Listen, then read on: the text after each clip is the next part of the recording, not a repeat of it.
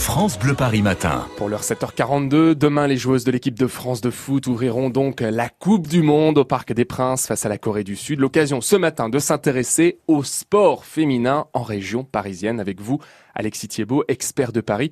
Alors, est-ce que la francilienne est sportive d'abord? Eh ben oui et non. Voilà, alors pas tout en tout cas. Euh, c'est ce qu'on peut dire. En fait, la moitié, seulement la moitié des franciliennes pratiquent une activité sportive au moins une fois par semaine.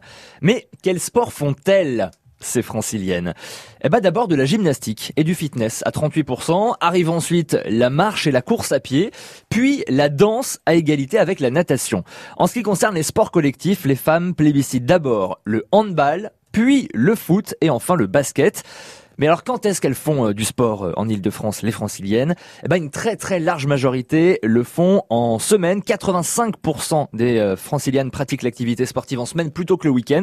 Enfin un chiffre alarmant, il existe en Ile-de-France 74 ligues sportives régionales, presque toutes dirigées par des hommes. Oh. Seules 14 femmes sont à la tête d'une de ces ligues. Allez, il faut rappeler hein, que le sport féminin a encore pas mal de retard aussi Eh oui. sur le sport masculin, en région parisienne notamment. Faut dire qu'on n'a pas toujours encouragé les femmes à faire hein. Alors ça c'est le moins qu'on puisse dire. À partir de 1899, les premières euh, sections féminines de gymnastique apparaissent à Paris et dans le même temps, dans la capitale toujours, va naître un mouvement euh, très fort d'hostilité au sport féminin.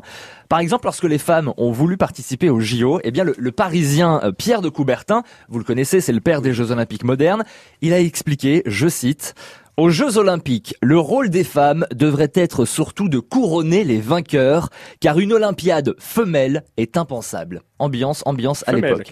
Ouais, ouais, c'est ce que disait Pierre de Coubertin, le créateur des, des Jeux Olympiques modernes. Heureusement, les choses ont changé et peu à peu, eh bien, de nombreuses femmes ont euh, atteint le haut niveau et la notoriété nationale. Des femmes sportives célèbres qui ont marqué leur époque et qu'on retrouve d'ailleurs dans quelques rues hein, franciliennes. Oui, alors pas énormément. Là encore, les hommes ont beaucoup d'avance. Euh, à Saint-Denis, par exemple, il y a une rue Micheline Ostermeyer, médaillée d'or aux Jeux Olympiques de Londres en 1948. Autre sportive, la navigatrice Florence Artaud.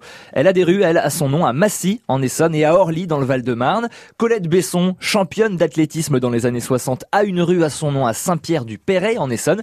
Et bah voilà, c'est à peu près tout euh, en ce qui concerne euh, les rues. Pas de rue Marie-Josée Pérec, rien pour Marie Pierce ou Laure Manodou, ni pour Jeannie Longo, Marielle Guachel, Laura Flessel ou encore Surya Bonali.